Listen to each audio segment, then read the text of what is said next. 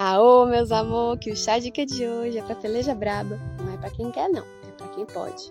Pega seu abano de paia, atiça o fogo na fornalha, esquenta o tacho no fogo baixo, traz as lascas que a gente taia, que até gel desde nós prepara. Ele é famosão do nosso cerrado, mas também tem pras matas. Barbatimão. E quando a avó fala que é pra não querer, mas é de poder, você escuta. Dele você não vai me fazer se estiver cheia das inflamação no ser. Ele ajuda nas inflamação? Ajuda. Mas não fecha tão rápido que quando você não vê, já fechou os pus dentro de você. Então pense em qual informação você vai usar.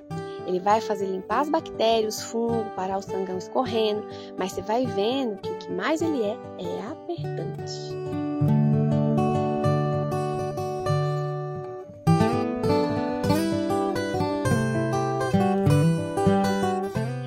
Cicatriza rápido de um tantão esse barbatimão. Espia que se ele pega os fungos, não há candidíase que ele não veja não. Das doenças brabas, você nem pensa, gonorreia, leucorreia e ainda as diarreia, ele dá a benção. Melhora as imunidades, nas peles trata as doenças, no bochecho trata as bocas, seja as cascas ou as folhas. Para tomar, você não vai sem calcular. É pros poucos povos que toma dele, e mesmo assim sem aperreio, pouca dose e devagar. Eu mesma não ouso usar essência fina de usar, na garrafada sem exagerar, para as infecções dos úteros e um tiquinho de água fria para as gastrite e úlcera tratar. Pensa que para se banhar, você já faz dele uma colher de sopa das cascas para um litro do chá? Ele é que vai ajudar. Depois que o pós-parto melhorar, as inflamação maior, as outras plantas vai cuidar.